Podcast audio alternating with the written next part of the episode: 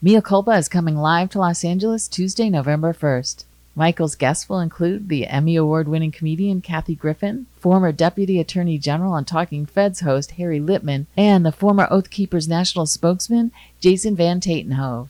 It's an evening that you won't forget. VIP tickets include a signed copy of Michael's new book and a meet and greet with Michael before the show.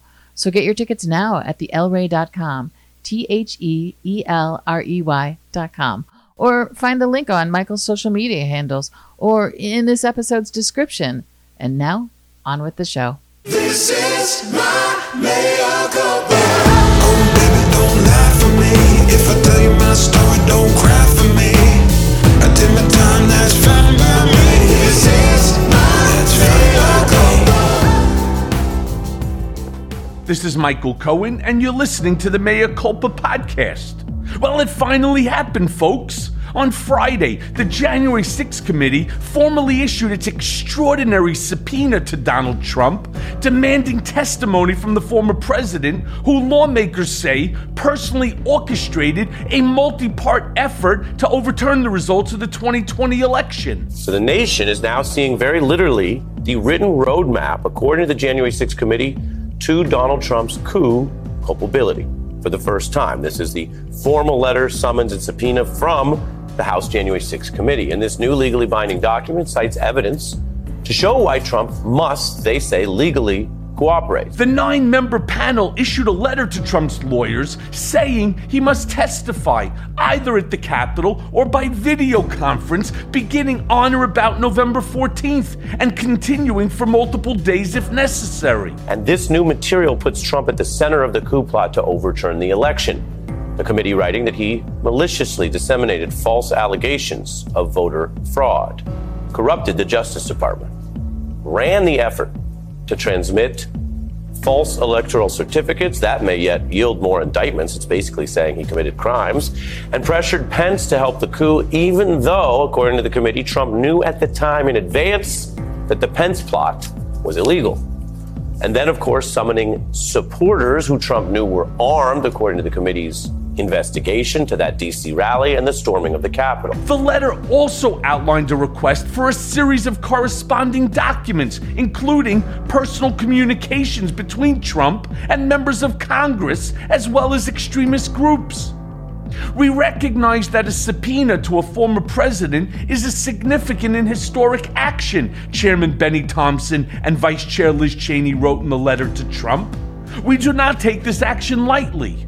The panel rooted its action in history, listing past presidents from John Quincy Adams to Gerald Ford, who testified before Congress after leaving office, and noting as well that even sitting presidents have responded to congressional subpoenas. It is unclear how Trump and his legal team will respond. He could comply or negotiate with the committee, announcing that he will defy the subpoena or ignore it together. He could also go to court and try to stop it. It's almost like written as an indictment, this uh, letter. I mean, it is the outline for an indictment of Donald Trump. I mean, it's basically you did this, this, and this. You killed your brother. You killed your son. You did. You robbed a bank. And oh, by the way, will you come in and talk to us? And if you're going to take the Fifth Amendment, meaning that truthful answers to any questions that we ask of you would tend to incriminate you, we want to know in advance. You want answers? I think I'm entitled. You want answers? I want the truth! The subpoena is the latest and most striking escalation in the House Committee's 15 month investigation of the deadly January 6, 2021 insurrection, bringing members of the panel into direct conflict with the man that they have been investigating from afar through the testimony of aides, allies, and associates. The committee writes in its letter that it has assembled overwhelming evidence that Trump personally orchestrated an effort to overturn his defeat in the 2020 election, including by spreading false allegations of widespread voter fraud attempting to corrupt the Justice Department and pressuring state officials, members of Congress, and his vice president to try to change the results. Former presidents have, of course, throughout history, have appeared uh, and provided testimony to Congress, uh, despite the fact, obviously, that there is, uh, this is a highly unusual move. They point out and they say, uh, in short, uh, you were at the center of the first and only uh, effort by any U.S. president to overturn an election and to obstruct the peaceful transition of power, ultimately culminating in a, in a bloody attack on our Capitol and on the Congress itself. But lawmakers say key details about what Trump was doing and saying during the siege remain unknown. According to the committee, the only person who can fill the gaps in is Trump himself. The panel, comprised of seven Democrats and two Republicans, approved the subpoena for Trump in a surprise vote last week. And guess what? Every member voted in support. If there's no further debate, the question is on agreeing to the resolution. Those in favor will say aye. Aye. aye. Those opposed is no. In the opinion of the chair, the ayes have it. The day after, Trump posted a lengthy memo on Truth Social, his social bullshit media website, repeating his false claims of widespread election fraud and expressing his anger, disappointment, and complaint that the committee wasn't investigating his objections. He made, of course, no mention of the subpoena. The subpoena calls for testimony about his dealings with several former Trump aides and associates who have asserted their Fifth Amendment rights against self incrimination to the committee, including, well, guess who? Roger Stone, Michael Flynn, John Eastman, Jeffrey Clark, and Kelli Ward. The inner circle includes the three people that he pardoned Flynn, Stone, and Bannon. I call them the Flintstones.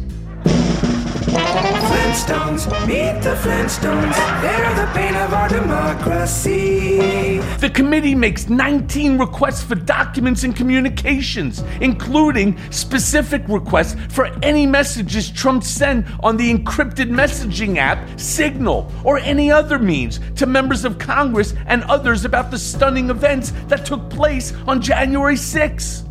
The scope of the committee's request is expansive, pursuing documents from September 1st of 2020, that's 2 months before the election, to the present on the president's communications with the Oath Keepers, Proud Boys, and other extremist groups as the panel compiles a record of the run-up to the Capitol attack and then the aftermath. There is little legal advantage for Trump to cooperate with the committee, as he already faces other civil and criminal legal battles in various jurisdictions, including over his family business in New York and the handling of presidential records at his Mar a Largo estate in Florida. But there is ample precedent for Congress seeking testimony from former presidents. Over the past century and a half, at least six current and former presidents have testified on Capitol Hill, including John Tyler and John Quincy Adams after both were subpoenaed in 1848. If Trump refuses to comply with the subpoena, the panel will have to weigh the practical and political implications of holding him in contempt of Congress. Now, from committee member, January 6th committee member Adam Kinzinger, you say he's obligated by law to respond to the subpoena. Do you believe that the Justice Department, if the president refuses, should hold him in criminal contempt? Look, that's a that's a bridge we cross if we have to get there. Um, you know, look, we well recognize the fact that uh, because of the committee only being able to exist till the end of this congressional year, because that was the uh, the mandate, uh, we're at a bit of a time limit here. And uh, as we're wrapping up the investigation, we're also pursuing new leads and facts, and we're we want to speak to the president.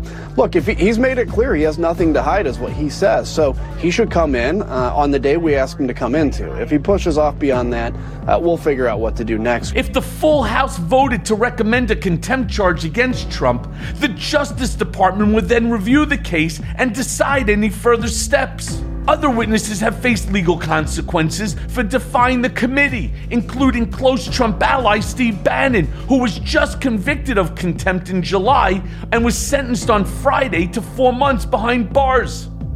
But holding a former president in contempt would be another matter. Truly exceptional, if you ask me.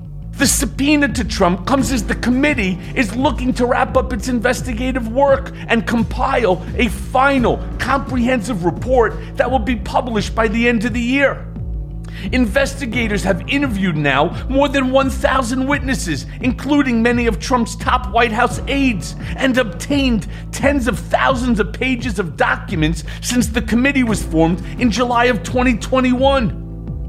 But the panel is authorized only through this Congress, which ends on January 3rd. So, what does that mean? It means that members have only a few short months amid a hectic lame duck legislative period after the midterm elections to refine their historical record of the worst fucking attack on the Capitol in two centuries. Whether that will include the testimony from the 45th President of the United States remains to be seen.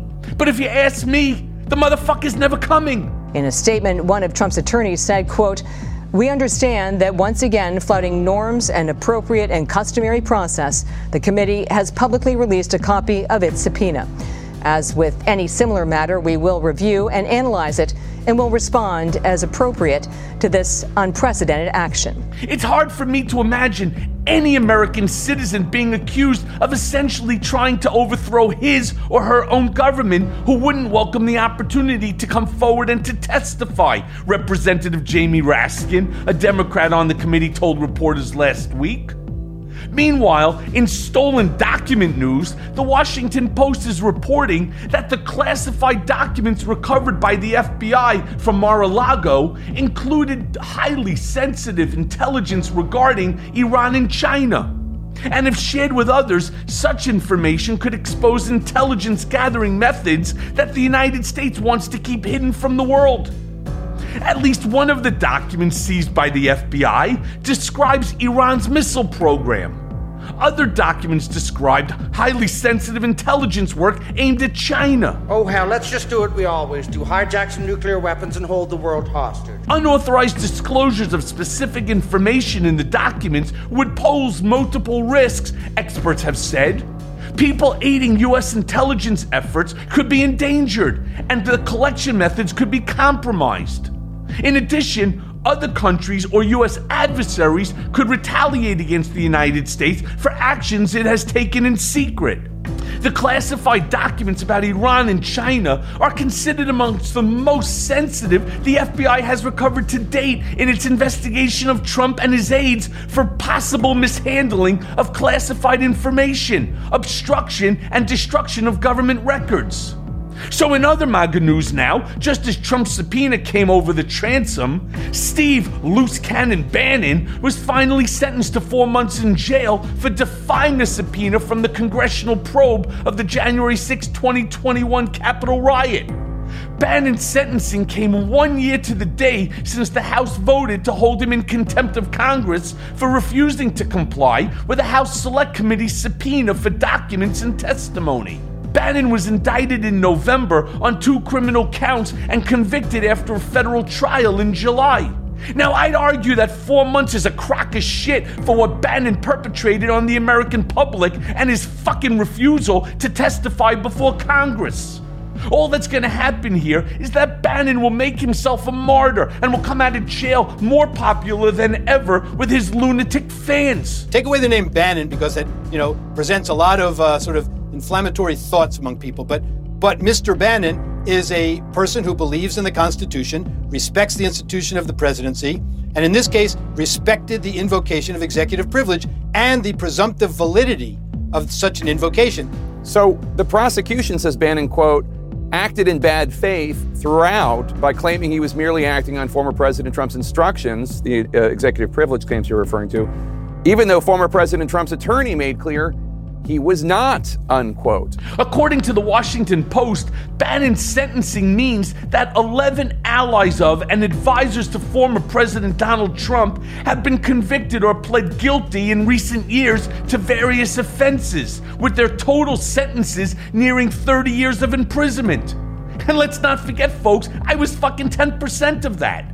As president, Trump also pardoned Bannon for unrelated felony charges relating to whether he and others had defrauded donors to the We Build the Wall fundraising campaign before that case could be brought to trial.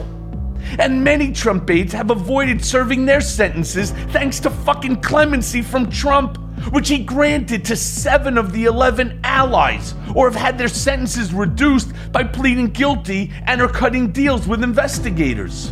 What's painful about all of this right now is that the Democrats are still facing a potential midterm shellacking, despite the fact that Trump is fucking drowning in legal claims and the GOP is just as batshit crazy as ever. Now, first, the reality. No matter the political climate, the party that holds the presidency generally loses the vast majority of midterms. And the fundamentals, both President Biden's approval rating and perceptions of the economy, point to a very tough 2022. A Monmouth University poll released Thursday is the latest to suggest the 2022 election is moving towards a red wave. It shows Republicans with a four point lead on the question of which party American adults prefer to run Congress. That's the GOP's best showing since May, before the Supreme Court overturned Roe versus Wade. There's definitely, we are back to uh, the politics feel very much like the pre Dobbs era. Um, and I, I, I want to say the immediate pre Dobbs era, not like kind of right after uh, the Youngkin uh, victory last November, where, uh, where there was a sense of like, my God, there's going to be this giant red wave. Uh, but it's, it, there's, no, there's no question that, that there's a sense that, that, that where we are in that, in that period of the spring was that the House and the Senate looked really different. And I, and I still think that's the case, which is to say, uh, the the Republicans have always had the, the have always had a we're always by, by far the, the, the, favorite to take control of the House, right? Um, even at the best, at the high ebb for Democrats, right after right the kind of end of the summer in August, you said maybe Democrats have a one in four chance of taking back control of the House. Now it's probably more like a one in ten chance of taking back control of the House. Republicans also lead by six points amongst registered voters, specifically. In Pennsylvania, a new AARP poll this week showed Republican Mehmet Oz closing to within two points in a race that Lieutenant Governor John Fetterman once led by double digits. I mean, seriously, folks, fucking Mehmet Oz? In Ohio, Republican J.D. Vance has asserted a lead in the polling average after trailing previously. Now, this is a doozy. In Georgia, the fool Herschel Walker continues to be within the margin of error in his race against Senator Raphael G. Warnock. This despite allegations that he threatened to murder his entire family and paid for abortion, despite the fact being an abortion denier. Speaking generally, the GOP has imploded upon itself and in its wake has become a craven, power hungry band of election denying lunatics. You'd think they'd be an easy bunch to beat, midterms or no midterms. If and when Democrats see significant losses in 2022, critics will certainly chalk them up to rising inflation, growing concerns about crime, Biden's failure to pass most of his Build Back Better proposal, his lack of action on gun control or abortion, his reneging on campaign promises to broadly erase student loan debt missteps related to COVID or foreign policy, his administration, and the Democrats more broadly leaning too heavily into identity politics, a failure to appropriately leverage the January 6 committee findings against the Republicans, and so much more. We all know what's at stake here if these lunatics regain control of the House and the Senate. I mean, why doesn't the rest of the nation realize this as well? Do they not just give a shit? Or have they gone just fucking insane as the party they're gonna vote for? I mean, beats the hell out of me. President Biden warned Friday that if Republicans seize the congressional majority in next month's midterm elections, that they will crash the economy by holding up the debt limit to extract spending cuts while targeting the two main entitlement programs, Medicare and Social Security.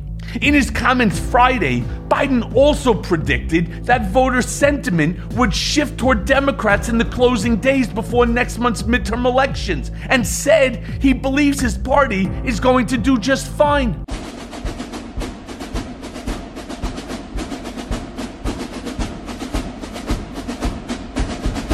And now for the main event. We welcome back to Mea Culpa Rick Wilson, longtime Republican political strategist turned Lincoln Project co founder and zealous anti Trump activist. His regular column with the Daily Beast is a hilarious and spot on must read in the political community. Rick's been published in the Washington Post, Politico, The Hill, The London Spectator, Rolling Stone, The New York Daily News, USA Today, The Bulwark, and beyond. And he's constantly called upon for sharp political insight on the national news networks, including CNN and MSNBC. He's also a fan favorite on Real Time with Bill Maher. A 30 year veteran of politics, Rick got his start in the 1988 presidential campaign of George Herbert Walker Bush and since has produced groundbreaking advertising and provided strategic counsel to political campaigns across the nation and around the world. Rick is also a best selling author. His latest book is Running Against the Devil, and his number one New York Times bestseller, Everything Trump Touches Dies, that quintessentially defined the Trump era. So let's go now to that conversation. All right, so Rick, with the midterms rapidly approaching, let's start with a prediction. Let's play the prediction game. All right. Will it be a red? Do you think that there'll be a red wave on November 8th? Or will Democrats hold the line with abortion mobilizing turnout? You know, what are the polls telling you? And you know one thing I don't believe in the polls. Hence, says Right. who, right? There are many different ways, and we'll talk about it, that I think they should be doing it. But what are you hearing with your ear to the ground? Here's my sense of the of the race as it stands today on Thursday, the 20th of October. Um, we are in a situation where all the political fundamentals six months ago were for a gigantic Republican sweep. I mean, top to bottom, we were going to lose everything inflation, gas prices, all that stuff. Since then, Dobbs and, and abortion have reset the playing field somewhat. Uh, there's an argument being made right now that the Democrats might have peaked a little early. I'm not sure that's the case yet. I still think we're going to end up with a Republican House just based on the redistricting uh, structures around the country and and and and some ground level things in the in the in the congressional races. The Senate right now, I mean, I have to tell you, Michael, our modeling on the Senate is everything from a plus four Democratic uh, win to a plus four Republican win, and it it's the noise is so bad and the signal is so weak that you know it's hard to see where that's going to shake out. I do think in Pennsylvania, Fetterman's starting to open it up. Uh, I think in Georgia, it is a crapshoot, and I'm not happy with where that's headed in some of the numbers right now. Um, I think in Arizona, you're going to end up with Kari Lake as governor and uh, Mark Kelly as senator. That's going to be a split decision out there. Um, but uh, uh, look, we're we're in a situation where where the idea that you can take your foot off the gas ever is something because there were a lot of my Democratic friends who back in August and September were kind of patting themselves on the back and saying, "Well, we're good, we're set, it's okay." Dobbs saved us. I don't think Dobbs saved them yet. Now we are going to see record, record. I mean, absolute smash every record book turnout this year, which is where the numbers get a little weird. It used to be that high, high turnout was great for Democrats, but we saw in Virginia in uh, 19, or excuse me, in uh, yeah, in 19 that, or I'm sorry, 21. Eh, We saw in Virginia in 21 that record high turnout can also help Republicans. So we may end up some of this high turnout uh, may end up helping people like Kari Lake, um, and and it may help Herschel Walker. So, So- so we we have talked about Rick Yeah. quite a bit, both on this program, your program, Lincoln Project, as well as just privately. We've talked about what we can do, what we have been doing in order to help to drive turnout, whether it's with the Gen XYZs, uh, whether it's just any anyone, uh, women as a result of the Dobbs decision, and so on. Nevertheless, you know, there are, we'll call them legitimate polling companies, though again, I hate the entire process. I think the process is stupid when you have a poll of a thousand people and you're going to base the entire future on a thousand people who you already know how they're going to vote, which was the whole says who bullshit in the first place. Which, by the way, I would like to just remind people that I was correct about. But there is a company called 538, and you know er. they're a they're a polling company. And they have their forecast out for what's going to happen. And they give Democrats a 71% likelihood of keeping the Senate. However, on the same poll, they have 70% or above that the House gets taken over by the GOP. Mm-hmm. Now, I'm very disappointed in even hearing that. And there are cer- certain circumstances where the gerrymandering does not permit a Democrat to win. I acknowledge that. That's but at right. the end of the day, we really have to look to see what divides the two parties. What's dividing Republicans and Democrats? And the answer to that is democracy over economy. And I'm not fully understanding people's rationale when you end up choosing economy, the price of gasoline, for example, versus your democracy. Do these people not see that the loss of Roe is just the fucking beginning to how far the Republicans are going to take this? And if in fact they take over the House, we all know what's going to happen. You impeach my guy, I'm going to impeach your guy. That's right. They're going to go into the House. I mean, here's a preview for for MAGA voters. First, everything you you you claim you care about inflation, gas prices, all that stuff. They're not going to do a goddamn thing about any of those things. Right. Day one, hour one, minute one. It's going to be investigate Hunter Biden's laptop, impeach Joe Biden, impeach Joe Biden over Afghanistan, impeach Joe Biden over gas prices, impeach Joe Biden. They're going to do nothing but Benghazi over and over and over again. So nothing's going to change for the economic fate of individual Americans if if if the, the Republicans take the House. In fact, it's going to get worse. They've already said they're going to crash the government and the economy by doing a debt ceiling freeze. They've already said they're going to they're going to wreck the market and and thus your pensions and 401ks eh, by doing a debt ceiling freeze. They've already said they're going to cut off aid to Ukraine so Putin can win. They've already said that they're going to go and do a national abortion ban. And no matter what you think about abortion, okay? No matter what you think about it, I believe as a conservative that the conservative position is to stay the fuck out of people's business. And and the idea that they're going to do this and and, and they're going to help anybody economically or they're going to improve lives of Americans in any way whatsoever is bullshit. They're going to go and do a stunt so that they can rev up for the 2024 elections, whether it's Trump or DeSantis or whoever runs or Kari Lake or whoever it ends up being. They're going to try to make this into a circus for the next two years, destroy the economy because they think that's their path to victory. And and and it is going to be a disaster for this country at every conceivable level. Why is it that people then don't understand? You know, the president, unlike, of course, what Trump wanted to be, right. is not the king. You do not have the ability to declare from your throne that I am going to do X, Y, and Z. It's going to turn the economy around. There's they do they not understand that the way our founding fathers established this country is that there are three equal and separate branches of government that are supposed to work together. You know, we don't have that anymore. There is no working together. Right now, Republican versus Democrat has become a zero sum game.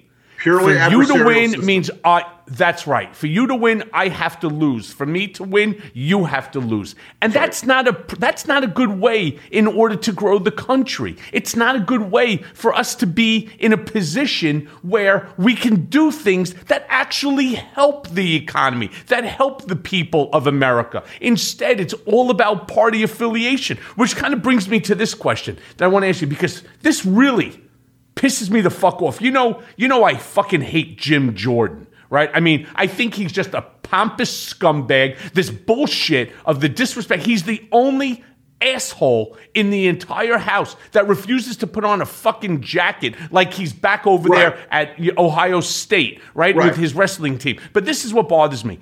Obviously, if the GOP does retake the majority of the House, the madness that's going to come out of it, including the probability that Jim Jordan will end up leading the House Judiciary Committee. I mean, you know, in essence, then, what happens is Trump will then have the de facto control over Congress because Jim Jordan, like many, I hate to say it, of these Ohio wrestlers, are on their knees to him. Listen, the the the Republican caucus when Trump was elected, there were still about um, I'd say 60% of them when Trump was elected were were uncomfortable with him or outright you know, like opposed. They were they were the older school conservatives. By 2018, almost all of them were gone. They'd either lost, been primaried, been redistricted, got out of the business. They didn't want to be there for it. The caucus now is very MAGA. When the, when when this year ends, when this election year ends, you're going to have a caucus that's even more crazy that's even more far out there into the into the ether of conspiracy theories and nut job ideas and election denying. You're going to have a caucus that looks a lot more like marjorie taylor greene than kevin mccarthy and, and you know michael the thing that i that makes me crazy i'm sure it makes you crazy too is we both hear these stories of kevin mccarthy behind closed doors to, saying to big donors like oh come on i need you to help me so i can keep things under control we can do a tax cut he has no control he has lost control completely. There's a really good chance that Jim Jordan says, fuck it, I don't want to be Judiciary Committee chairman. I want to be Speaker and yeah. takes it from him. Or Steve Scalise takes it from him because they've gone fully into the dark. They are fully crazy. And and this this idea that the that the caucus is going to have any grown-ups left is is a is a fantasy. It's going to be the most insane shit people have ever seen. It is going to be the most it's gonna it's gonna be like Fox News isn't crazy enough for them. Tucker Carlson isn't far out enough for them. They're going to be feeding the OAN monster and the Newsmax monster and the, all this other edge case bullshit that's out there now that is the right wing media ecosystem.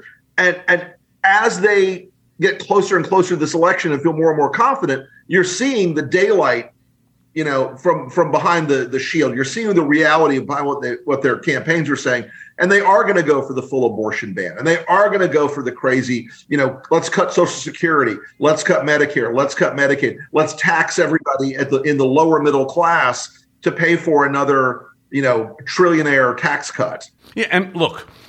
Think, I want I want my listeners, and hopefully you'll promote this on and through the Lincoln Project because I believe I believe that a video, you know, may be necessary.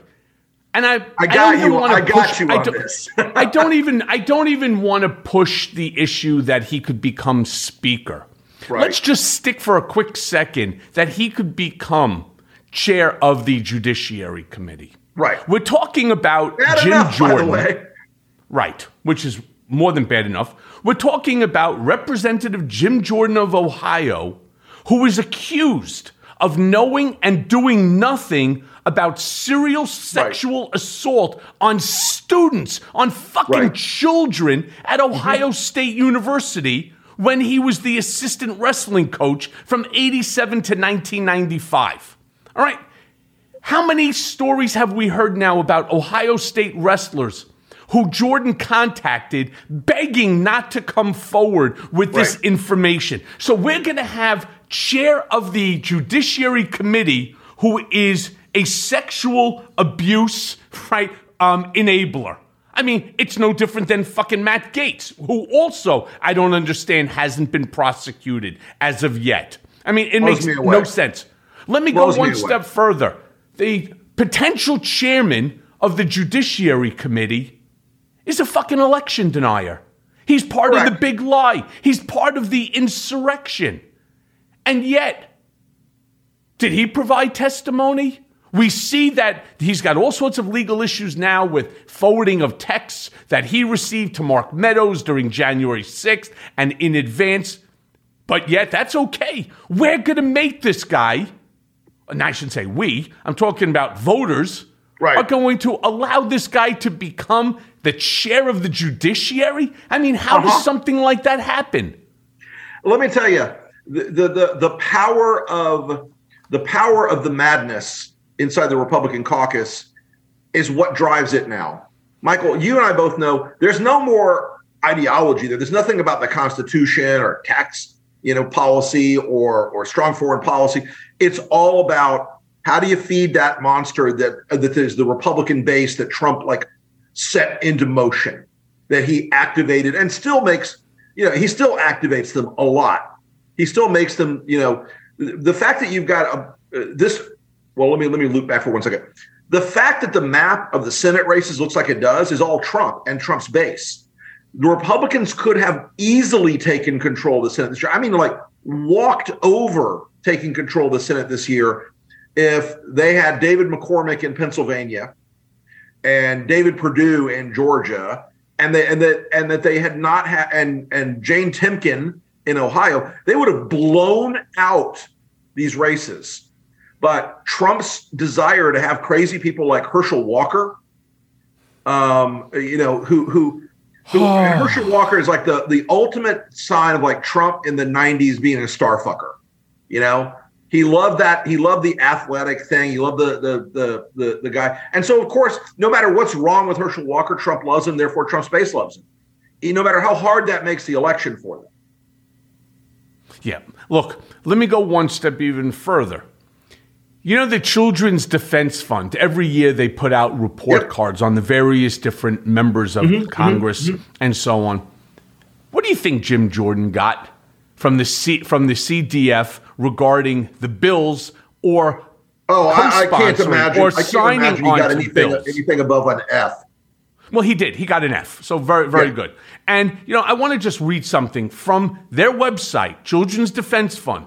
During the 117th Congress, Representative Jordan has taken, get a load of this one, four votes, four, that would help the children in his district.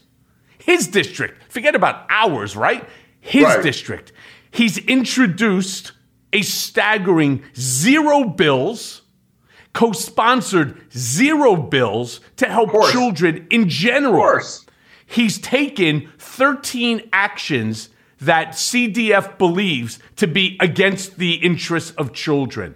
All right. Now, in furtherance, the report card includes, and this is based off of information on more than 700 bills introduced during the congressional term. All right.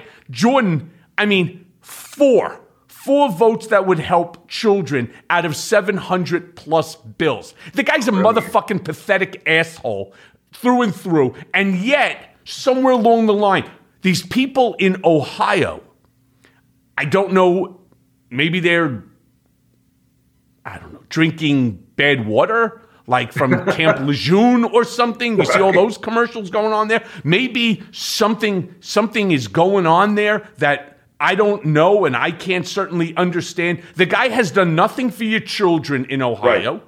All right, other than allow sexual abuse years ago, and probably would allow. He's an election denier. He's pro the um, abortion, the the um, determination ban, of Dobbs, yep. and the and the national ban. What are these people thinking? It, you know, forget about he, the men, uh, uh, Rick. Forget about the men.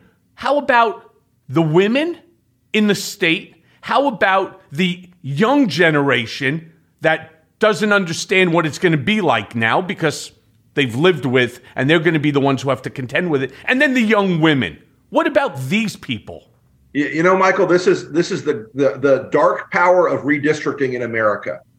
Is Jim Jordan is in a seat where Jesus could come back, run as a Democrat, and Jim Jordan would still win that seat.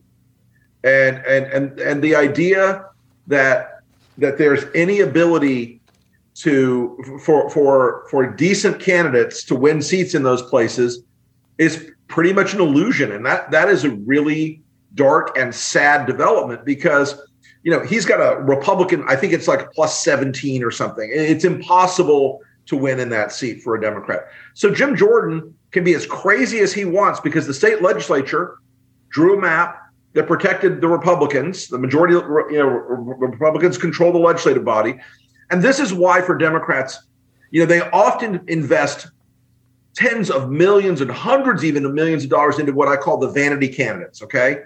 So Beto O'Rourke is probably going to raise like 150 million dollars this year. He's got zero chance of winning. I'm sorry to say, nice guy cannot win in Texas.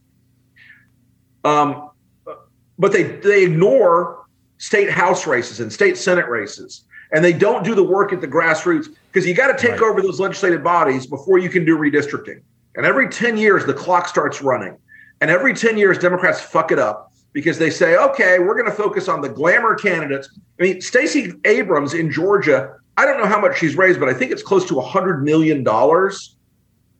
She's going to lose by 15, 12, 10 points. Who knows? Uh, they don't invest in places where they should be investing.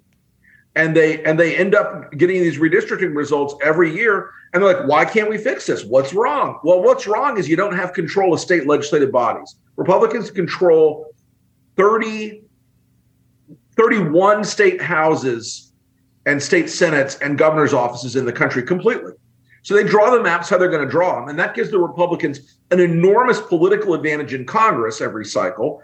And it gives guys like Jim Jordan a free pass. If redistricting was either nonpartisan or if the Democrats had a little more juice in the in the legislature there, Jim Jordan would not have a plus 17 seat. He'd have a plus three seat. And then people will go, okay, it's worth me coming out to vote. I'm gonna I'm gonna stand up against this guy. He's an asshole, and and and it's it's just a really difficult box that people find themselves in because it's just it, it's it's this structural thing Democrats have not been able to sort out in their heads in the last uh, 30 years.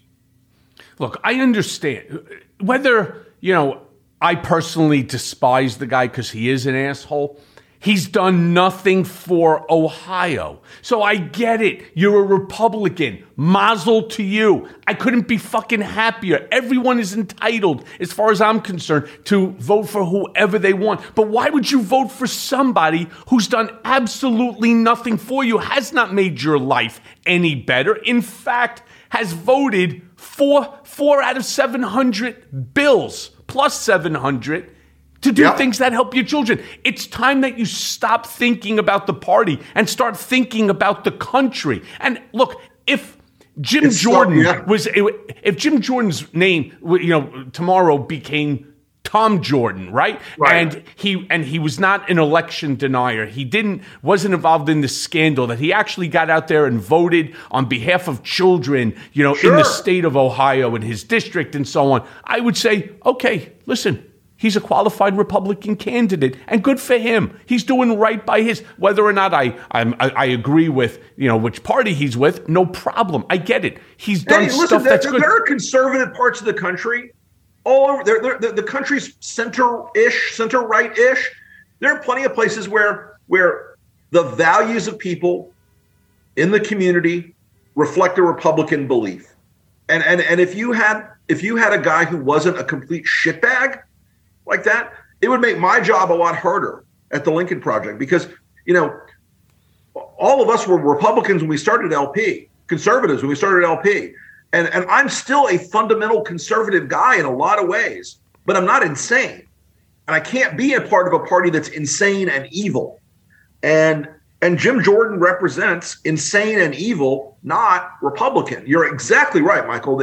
If he was a uh, you know a, a guy who who believed in in even if he was like a George W. Bush Republican, you could still go, okay, that's a conservative place. He's a conservative guy. It makes sense he's elected there. But he's in, he he and a lot of these people, these MAGAs, are conspiratorial, crazy, cruel, idiotic, and just driven by this sort of nihilist sense of like blow everything up.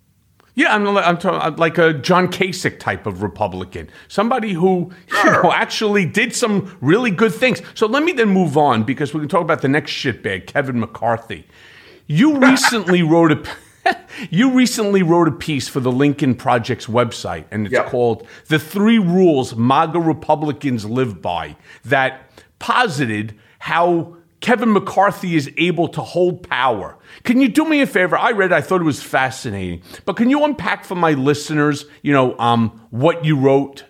Yeah, of course. Thank you. Um, you know, the, the the the summary of it is is this: if you're a guy like Kevin, you always have to lead a very double life. You have to pretend that to behind closed doors and to to donors and to the media, you have to pretend that you're a normal guy, that you're there to pass tax cuts, that you're there to pass deregulation, you're there to do the things that the the, the legacy brand of the Republican Party used to do. And more and more, it's hard to have that lie hold up because, you know, he's got Marjorie Taylor Greene at events with him now. he's got he's got Marjorie Taylor Greene running around saying, "Well, Kevin's going to make me happy so that I'll keep the base in line." And and you can see who runs the asylum now. It's people like Greene and Boebert and Gaetz and Jordan and Andy Biggs and all these weirdos and edge cases. So that double life is required because the major donors don't want to be associated with crazy. They don't want to be associated with Marjorie Taylor Greene. They don't want to be associated with Matt Gaetz. Those people are are are completely, you know, anathema to corporate America. But Kevin and Mitch McConnell both need corporate America to keep that checkbook open so they can win these races. Um, I call and, bullshit on that, by the way. Let me let me just stop you for one second. I call bullshit on that. Look, when I was involved with Donald, yeah, I, yeah, I was as a Democrat. I was the vice chair of the RNC Finance Committee. Yeah, yeah. Right until Steve Wynn, who's truly an amazing guy, he went ahead and um, he forced me to to change to the Republican Party. He says you, it just you can't be, and you right. know we're not letting you leave this group. We raised like a hundred and forty million dollars or something like that in that one fiscal year. Oh yeah, I call I call bullshit on the fact that they need this money in order to you know win races and so on. They need that well, money because they're all fucking stealing it. All right, me, yes, so Michael, Michael actually, let me rephrase that. You are correct. They want that money. Yes. It's not that they need it, it's that they want it. And and and and the guys in DC who get rich off this system, I mean, there's a lot, there's billions and billions of dollars every year that wash into DC. And there are a lot of these guys who, you know, who, members of Congress who were, you know, when they got in there, they'd never had a job making more than a buck fifty a year, who go out, you know, suddenly very, very wealthy men and women and and and that system rewards their consultants and their and their friends and their lobbyists and them and themselves. And a lot of this is you know why was paul ryan such a suck up? Because paul ryan you know had never made a dime in his life. He wanted to go be on the board at fox when he got out. All these things you know washington is a spectacularly corrupt city. So you're you're correct. They really want they really want that that idea of of you know the corporate America you know world coming to kiss the ring and giving them what they needed. The second big part of this MAGA rules is that you have to pretend that the only way you can get to conservative goals is by making a compromise with evil people. And you have to pretend that there's no other solution. Well, we could never sell America on X or Y, so we're going to have to make a deal with the devil, whether that devil is Trump, whether that devil is is Mitch McConnell, whether that devil is the is is the election deniers, whether that devil is the Proud Boys or the Oath Keepers or Roger fucking Stone or any of those other things, they've they've convinced themselves they have to make a deal with evil to do good, and they're not doing good. But every time you make a deal with evil, you get fucked. I mean, the story of Dr. Faust was always the, the irony of, of, of all deals with the devil is the devil always breaks the deal so Kevin McCarthy's making a deal with the devil with Marjorie Taylor Greene and with Trump, and the devil always breaks the deal. So when Kevin it's they win the majority, you know, there's a really good chance because you know this better than any human being on earth. Donald Trump can be sadistic as hell. Yes. And he's thinking about Kevin McCarthy and and he's rubbing his hands together thinking, "You know what? It, Jim Jordan's been better for me than than Kevin.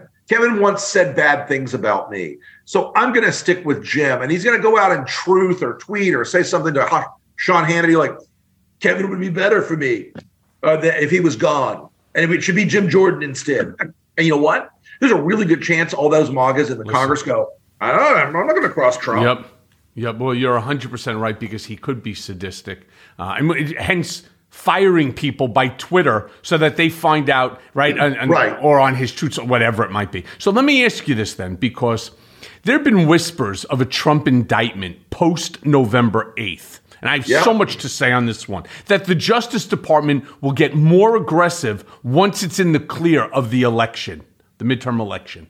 The low hanging fruit is obviously Trump's handling of classified, or I should sure. say mishandling of classified yeah. documents. Yeah.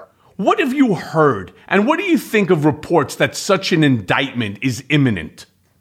You know, Michael, I, I, have been around this been around this this rodeo now for uh, damn near seven years, and I, I'll believe it when I see it. I would love it. It's justified. It would be it would be great.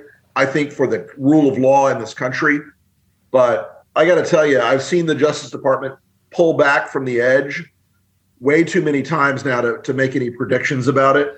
And I really wish we had a situation where where I could confidently say, "Hey, these guys are are are they're closing in. They're going to do it."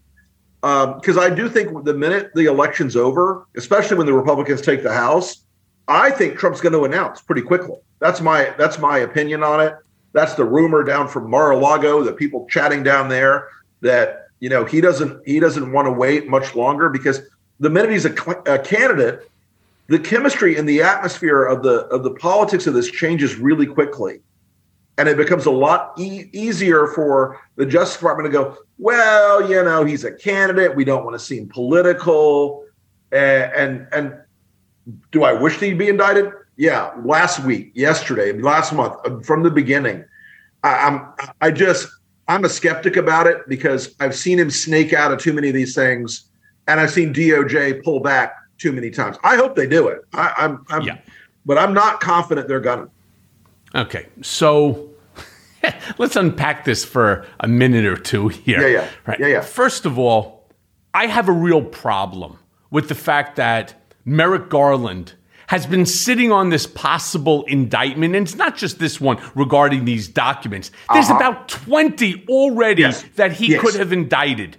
Yes. There's, there's 20. And now all of a sudden we're getting close to the November 8th date. Oh, I don't want to seem partisan. I don't want to I don't want to be political in it. How about this one? Fuck you. How about do your fucking job? And I don't care whether it falls out on November 8th that you indict. I don't care if it's November 7th. I don't care if it's today, tomorrow. It makes no difference.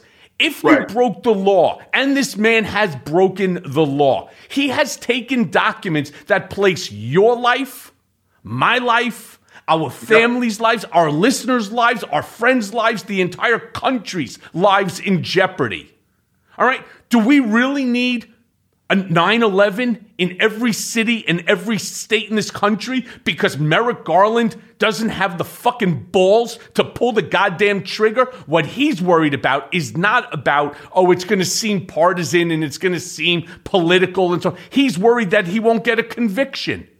And it's the same shit that goes on here in the federal court system. Stop fucking worrying about like like even um Alvin Bragg. Alvin Bragg didn't pursue Trump, not because there wasn't more than enough proof. When you have someone like Mark Pomerantz and Carey Dunne, two exceptional, exceptional lawyers, exceptional, who have been on this case for two years telling you, dude, we have them. We have them on tax we have them on misrepresentation, bank fraud, wire fraud, money laundering, tax evasion. We have them on all of it. And the guy turns around, washes his hands, and says, "No, you know what? His you know, his concern, a, his concern, yeah, if, by the way, Rick, is simply that he would end up putting Trump on the stand, and Trump would probably, of course, take the fifth. And at the end of the day, you know what Trump would do?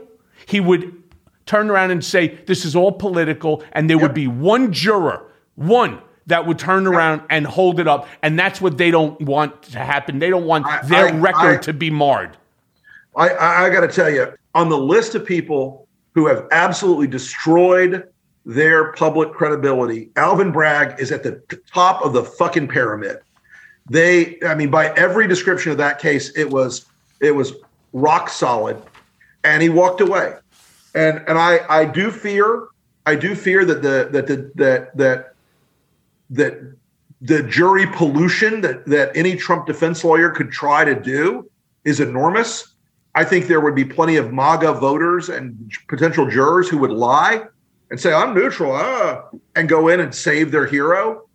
Um, but the DOJ, you know, th- they have a scope of ability to to pursue this and to prosecute this, as you well know, that that for once they should turn their powers to good and go after this guy because look the things he stole those classified documents that's not a that's not a small ball political disagreement those are real those are acute national harm to this country. Amazing that to me that he's not already arrested. I've told this story before. When I was in the first Bush administration as a young man, I had a TS, SCI, all these clearances. And if I had on my last day of work loaded up a box full of classified documents and top secret documents and walked out the door, I would be in jail right now still. I would go to you'd prison. Be, you would be in Guantanamo. You'd be in Guantanamo Bay. Yeah, I would, Look right, at what I'd they did under the prison. I right. I'd be in Gitmo. There's no way this is anywhere close to. And all this bullshit from Kash Patel and all these other lunatics. He declassified it in his mind like Carnac. No, he didn't. That's not how Yeah, any look- of this works. Look So at what is- happened to Reality Winner. Five years on Correct. one document. All right. Correct. If you want to use that as a and that and what was she doing? She was a whistleblower on something that was that was of national import, and yet she That's gets right. five, and he ends up. You know, still sitting there stuffing his fucking face with Mar-a-Lago burgers, you know, running around the country, raising more money off unsuspecting stupids. This is this is not this is not America. I mean, look at Julius and Ethel Rosenberg. What Trump did with these documents, and look, I want you I want you to take a look at something when you're doing your next video, what have you. On August 31 of 2022, right after this whole raid and so on, you know what I turned around and I tweeted out? What the FBI needs to do now is they need to search Trump Tower Fifth Avenue. They need to search Trump National Golf Club in D.C., Eric Trump's home, Don Jr.'s home, Ivanka and Jared's home. How about the one in um in Bedminster where he was at? Every single place that this guy has gone, Right, the house you need in to draw a map everywhere. everywhere, anywhere. Because I promise you, knowing him as well as I do, there's more. And you know, we know that there's more because in those top secret documents, it says onto it like one of eight pages. And there was no pages there. Okay. So then they find out in the box that they sealed that's now before the special master, there's two documents. Well, where are the other six?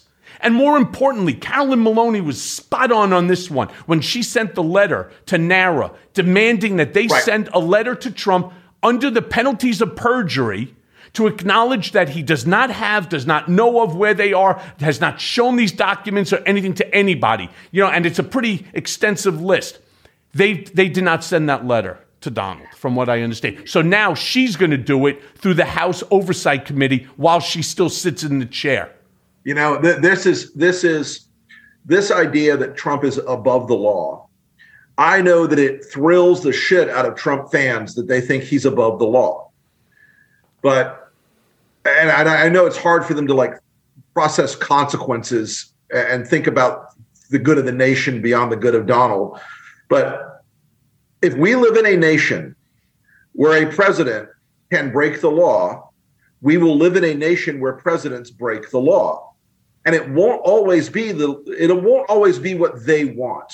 It won't always be the outcome they think is owning the libs or having fun or or or or or helping Donald. It will be outcomes that they don't want. There will be this is a this is a precedent that is profoundly corrosive to the American Republic. This is a precedent that is profoundly corrosive to democratic principles.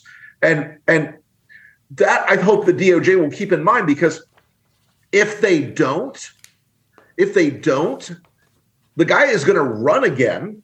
Yeah, he's not running again. I, I, I I don't know, man. I- And uh. look, you and I are going to do a dollar bet, a crisp, brand new. You got to go to the bank to get it, dollar bill. He's not All right. running because if he runs, the big grift is over. What he wants is he wants he wants the power without being the president. He wants to be like what Putin was when he wasn't president. He wants to be prime minister. He wants to have full access to the White House. He wants to be able to take advantage so that he could monetarily benefit from it. That's really what he's looking for. But I want to jump onto something different for a second. Yeah, yeah.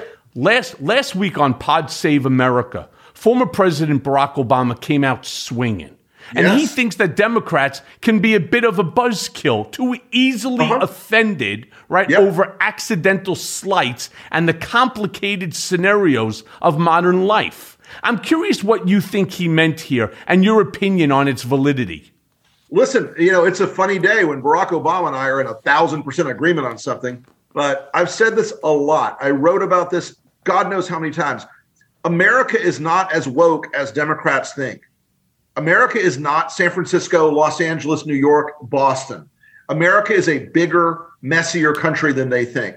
And so when when when when people get you know yelled at or canceled or screamed at because they don't use the right pronoun or if they say Latin if they say Hispanic instead of Latin X or any number of other things that disconnects the Democratic Party from real working people across this country.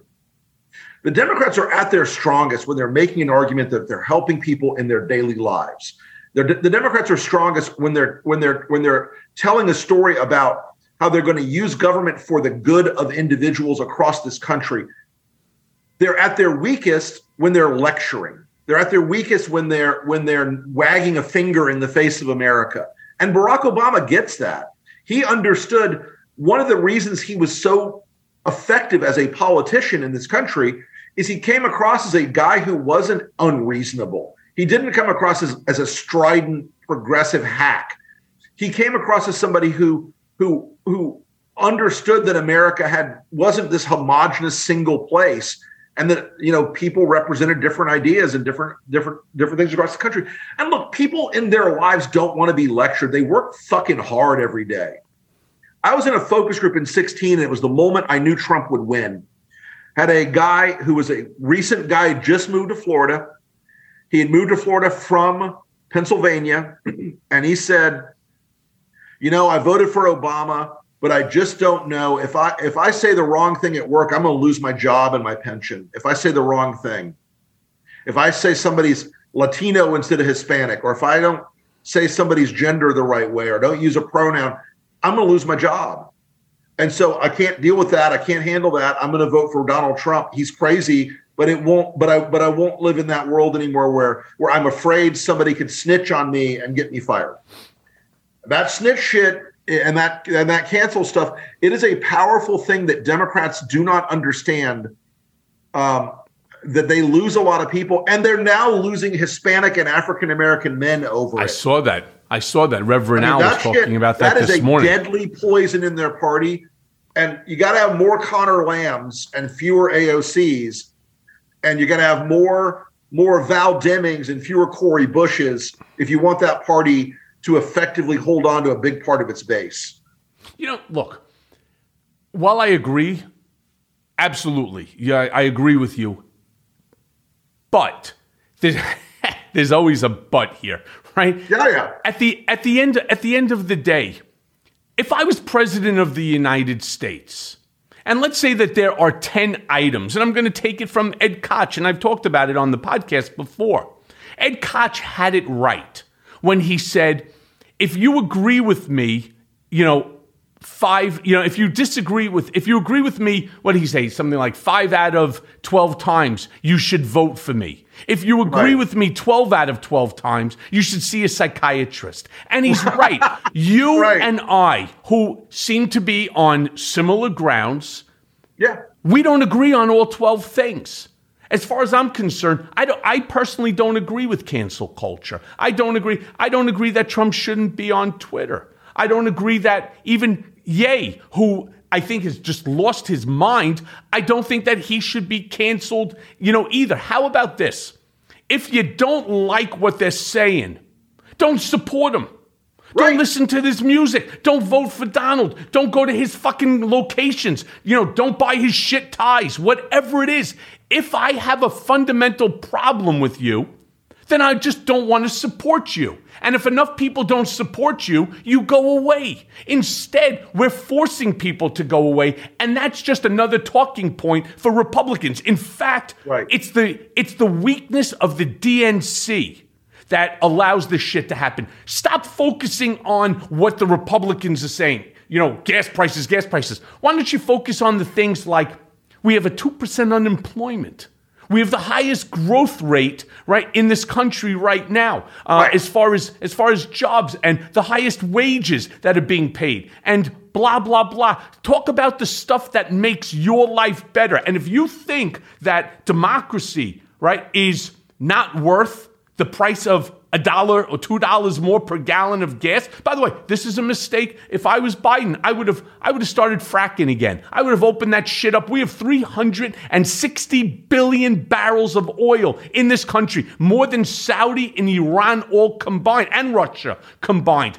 Open up the fucking spigot and let's flood the fucking market with it. Pay off our debt of $38 trillion because that's what it's worth, right? Bring the country back to par. By the time we finish using up these 360 billion barrels, there won't be a use for fossil fuels anymore. Everything will be battery. Who knows? Maybe it'll be hydro. Who the hell knows what people like an Elon Musk may end up coming or another inc- incredible sure. inventor. But this cancel culture, I understand. I have friends of mine, really. I mean, good, smart guys went to Ivy League schools and didn't have their daddies buy them in. And they turn around and they say, listen, this, he, him, they, them, me, this.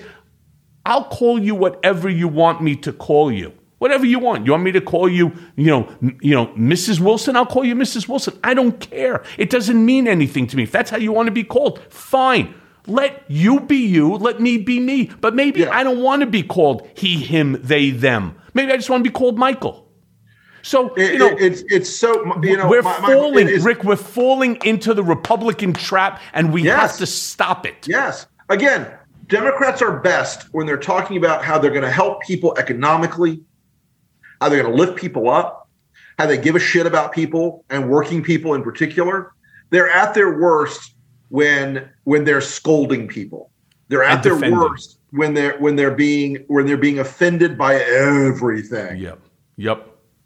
So, so, let me then ask you this because a yeah. CNN panel recently roasted the Republican Party for embracing candidates who, you know, once would have been considered fringe but who are now directly in the party's mainstream. And we brought him up, Herschel Walker, who I think is insane. Amazing football player. I will never take that away from him. But as one far as a politician, dude, what, what, I mean, of one of the best.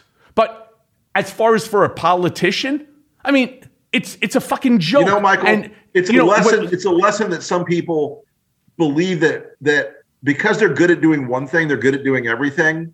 Right. And and and it's also a lesson. I mean, Walker in particular, the guy has mental issues and, and brain trauma issues, and and these people are exploiting this guy in a sick okay, way. So I look, think, let, us let's jump into.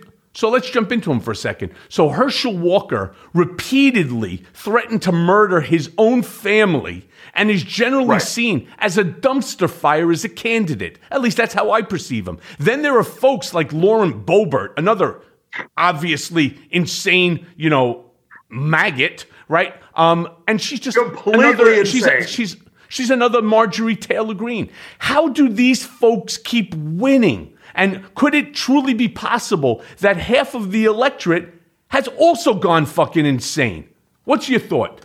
Michael, look again. Redistricting makes insane people electable in in in red districts, and let's be honest, it makes some insane people electable in blue districts as well. Um, but redistricting is the is the the cancer eating the political stability of the country alive.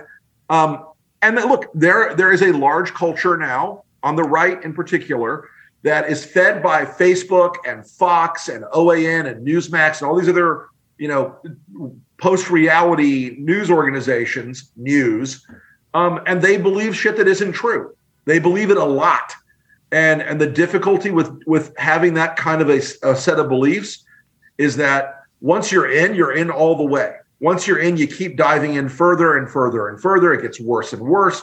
And I, and I think that those people live in a world that that they're comfortable with now, and they they love the shit. You know, when Trump says, "I won the election by a lot," they just buy it. They just it's easier to believe that than to think for yourself. Yeah. Well, look, there's more to this story than just that. I mean, you have Always. like oh, yeah. the influence, you know, you have, for example, the influence of someone like Peter Thiel, right, who made billions um, uh, alongside Elon Musk as part of the what they used to call them say, themselves the PayPal mafia, right? And they're having an effect on this election cycle. I have a real problem with all of this because this is dangerous. Sure. How dangerous do you think, like this guy's worldview and money, you know, this dark money into politics? It's you know I've, it's I've heard so Republicans. it's so enraging. It's so enraging that Yeah. I actually don't even have an answer for it myself. Well, I'll tell you this. You know, uh, look, we are stuck with um, Citizens United for the time being, and it gives anybody the right to view to to, to treat their political speech in, as or their money as a form of political speech, and Thiel has that right. But I mean, for years, I heard Republicans screaming, "Oh my God, George Soros is corrupting Yeah, our elections remember that. with dark money Yeah. and blah blah blah." But you know, Michael, it's um, it, the- the- it's a it's a it's a big mountain to climb, and and as I always you know use the old phrase, you how do you eat an elephant? You start at the ass and go forward. Um, we got to just keep eating the elephant here because this is this is a a, a discussion and a, and a political fight we're going to face for a long time of how money has reshaped American politics. So Yeah, there's a great book I read it while I was in Otisville called Dark Money. You know, um, Yeah, yeah, yeah. it's it's it's it's true. I mean, yeah, for when sure. you when you're when you're upset because Donald violates rules, which he does every day, and you know he starts uh, you know stoking these fires that are dangerous, and you get Twitter as an example that bans him, right? Or like what Ye was doing. Now all of a sudden you get Elon Musk, right, who turns around, takes his money. He's look, it's his money. He could buy whatever the hell he wants. But you're buying it so that you could put these people back on because you think that it's a violation of their First Amendment right. You want to talk about somebody who had a violation of their First Amendment right, Elon? How about why don't you come have a conversation with me about what it's like to be thrown into prison, into solitary confinement for 51 days because the President of the United States didn't want you publishing a book, right? So they lure you down there. And I look, I talk about this in my book Revenge. By the way, I just got a call this morning, interestingly enough, on my book Revenge. Number eight on the New York Times bestseller. Uh-huh. Get it. So Get listen, enough. Uh, uh, and and what this does, what I hope that this does, is because I wrote it as a roadmap so that people could understand that Americans, both Republican, Democrat, Independent, whatever, will understand what it's like to go through the process. And the ultimate goal of this lunatic, Donald, is to become an autocrat. He wants to be Kim Jong Un. He wants to be Vladimir Putin. And what I do is I lay out the playbook on what he did and what he will do again. By the way, Rick, you're not safe if this guy wins. You know, you're on his enemies list. All No of us are. Which brings me to my next question for you. Yep. If there's a MAGA victory, can we expect to see an uptick in extremist violence? And how do you think that that will manifest? Look there, there's a big um, there's a big dark tendency now inside the the right that they showed us on January 6th what they'll do. They showed us they'll they'll they'll come hard against every institution in the country that they disagree with. And you know, I've spent a long time now on that list and and and I have I have security. I have to. I have people show up at my house. I've had people chase me around in their cars. I've had people confront me in public. Uh, you know, uh, I've had people go after my kids. I don't tolerate it. I don't put up with it.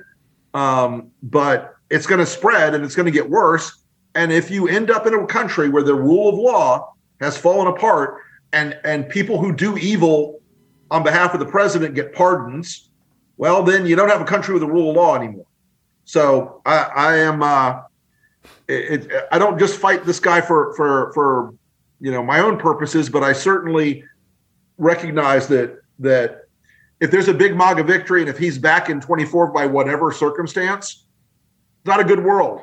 So it's a dangerous place. So You know, we spoke about we spoke about Matt Gaetz before for a moment. You know, obviously I have a real issue with him for what he did, despite the fact that Sean Hannity got him to apologize and one of the I think I've even posted the apology.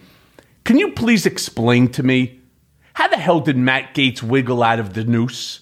Or or is he not fully out of the woods yet? I I think that leak came from Matt Gaetz' legal team. I don't know that he's fully out of the noose. I I think their team leaked that, or they were trying to to set that up. I don't think he's fully out of the noose yet. That case is still ongoing, and uh, we'll see how that breaks. I, I Can you I- do me a favor? I will say because this. you know this. You know this better than most. Where are they at this? It's over two years since this guy Rosenberg. Once again, this um, this is one of those things in politics now where the judicial branch and and the prosecutorial folks in this in, in various state and federal agencies they need to stop being afraid of political consequences. What's the and political I, and I, consequence? Listen, I've got known Matt check? Gaetz. I've known Matt Gaetz since he was like 25 years old, or maybe earlier when he was in the state house. This guy will keep doing what he's been doing because he thinks he's going to get away with it. Um, it, it will not stop. I, I get it. I get it.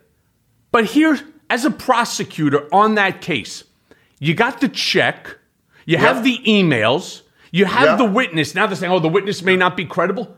Who gives a shit about the credibility of it? You got Right. the check, you got the girl, she's Indict underage, it's him over. and take him to trial. I mean, this is Two not a hard case years. in my view. Rick, do you understand as I write in my book, Revenge? My entire case started and ended in 48 hours. Am I any different than Matt Gaetz?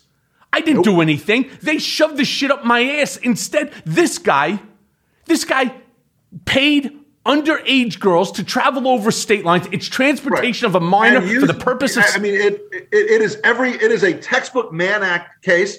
It, it, if this was a random asshole that they caught doing this, he would be in prison already. He would be. If this was some random random guy who did this with a- with an underage girl. He would be in prison already. Well, I have look. I have one last question for you, and this, of course, pertains to Project Lincoln.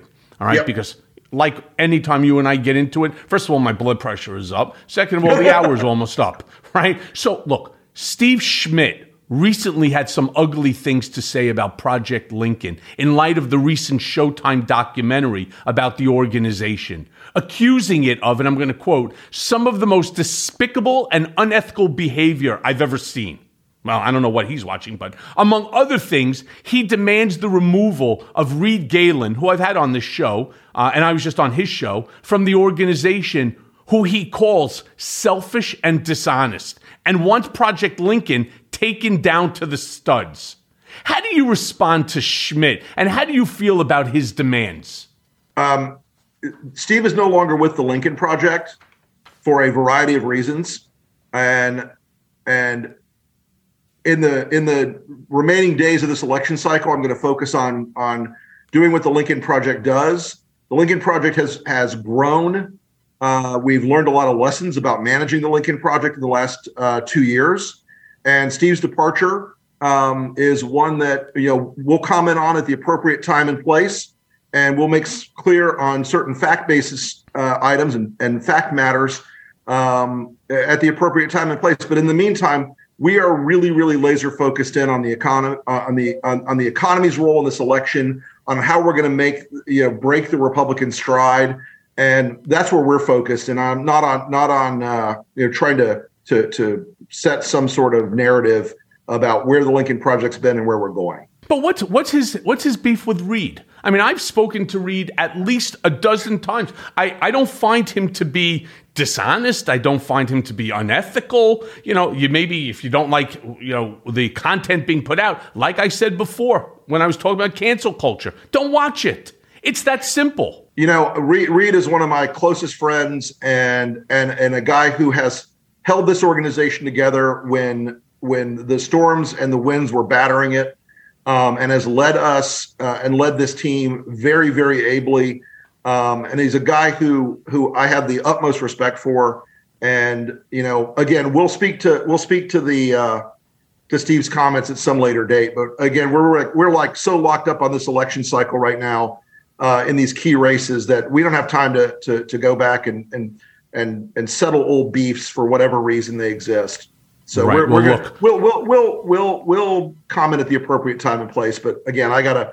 I got 30 ads to make in the next 20 days, so it's uh it's a little bit. I and got, do me a favor, please. stuff. Stay and stay in touch because, like you, we have a pretty decent sized platform. The the Culpa Absolutely. movement is growing. I mean, we're like top thirty now. Podcast news out there. I'm it. so thankful to all of my listeners for joining this movement with me, with you, uh, Lincoln Project, with Midas uh, Touch, with you know so many of the groups. My goal here, like yours, is I want to open up people's eyes to understand that this isn't about whether you have a Republican or a Democrat. As governor, as senator, as you know, as a member of Congress or whatnot, or even the presidency. It's about the country. It's about having a person who wants to benefit not himself and his brand, which is what Trump ran on, but rather to benefit the country because we're losing our democracy. And too many of these people are too blinded by the bullshit rhetoric, the hatred, the divisiveness that's going on to focus upon what's really important. And that's leaving a democracy for our children. I don't understand how that could even be in Right. It's like, right why now. is this even a question? Yes. Why? Well, I, I got to tell you, Michael, it is it, it, we, this country. We're at a really deep inflection point right now in the country, and we're going to make a decision as a as a as a country and a culture where this where we're going to go. And you know, it's incumbent upon all folks like us who we may not agree on everything politically, but we agree that a, a that, that this republic can't stand if it's not a representative democracy, and it can't survive if it's an autocracy. And I, that's the core of the fight for me, at least at this point. And uh, you know, I think we're just going to have to keep pushing forward from there. Be well, my friend. Thanks, Michael. And now for today's mea culpa. If we need another reason to hate Governor Ron DeSantis, and we don't, now he's arresting Florida voters for the crime of, get this, fucking voting. His newly minted Office of Election Crimes and Security has managed to arrest 19 very confused people who will now spend up to five years in prison. Though most had no idea they'd even committed a crime. But apparently, there is a lot of confusion about whether or not some felons can legally vote in Florida. DeSantis has decided to exploit that confusion, and now lots of people won't vote at all, whether they're felons or not. Why? Because no one wants to go to jail for voting. It's easier to just skip it. It also comes as no surprise that most of the people arrested for fraudulently voting were black ex convicts. I mean, God knows they're not rounding up little old white ladies from the villages. No, the outcry would defeat the purpose. DeSantis is trying to keep black voters from the polls. Perhaps it's because they won't vote for him. A lawyer for one of the people arrested told the Tampa Bay Times he believes the governor's election security force targeted the people it did because the public would not have any sympathy for anyone convicted of sexual crimes or murder. And DeSantis' decision to mention the arrestee's criminal record during his news conference was simply a political strategy. But don't worry, folks, this motherfucker ain't done yet. DeSantis warned that this is just the opening salvo. Florida, if you're listening, get rid of this MAGA asshole and replace him with Charlie Crist. And while you're at it, replace Senator Marco Rubio with Val Demings. Look, Rubio looked like a deer in headlights during his one and only debate with Demings last week, where she just fucking hammered him on his ineffectual stance on gun violence and his support for abortion without exception for incest, rape, or a life threatening condition. So, FYI, folks, Floridians are overwhelmingly pro abortion. Now, not that Republicans care, but Rubio released an ad last month that accuses Demings of supporting a radical left agenda, including trying to turn boys into girls. He's also accused her of being soft on crime and trying to defund the police. Does he not know that Val Demings was the sheriff of Orlando, you fucking dummy? She reduced crime by 40% when she was the top cop. She's hardly radical, and if Val Demings wins Florida, Democrats will most likely keep the Senate. I mean, that alone should be reason enough to vote for her. But after Hurricane Ian battered the state, Demings highlighted the need to combat climate change, while Rubio still denies it even exists. Rubio and DeSantis will not protect the rights of Floridians. In fact, they're actively trying to take them away. First, they come for your voting and abortion rights. Seriously, what's next? Your social security? Your health care? So listen up, good people of Florida, save yourselves and vote blue in 2022. And as always, thanks for listening. Mea Culpa is brought to you by Audio Up, Midas Touch, and LSJ Media. Written by Jimmy Jelinek and Paula Killen. Our editor and managing producer is Lisa Orkin. Our executive producers are Jared Gustad, Jimmy Jelinek, and myself, Michael Cohen, along with Phil Alberstadt.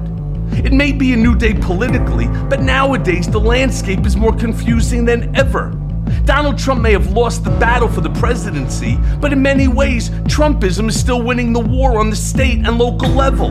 Mea Culpa is here to help guide you through the wilderness and keep you informed. And let's face it, we all want Trump, Rudy, and the rest of these seditious traitors to see justice. And folks, I promise you, it's coming. So stay tuned as I guide you through the twists and turns of the criminal process that will ultimately see them behind bars. Mea culpa, nothing but the truth.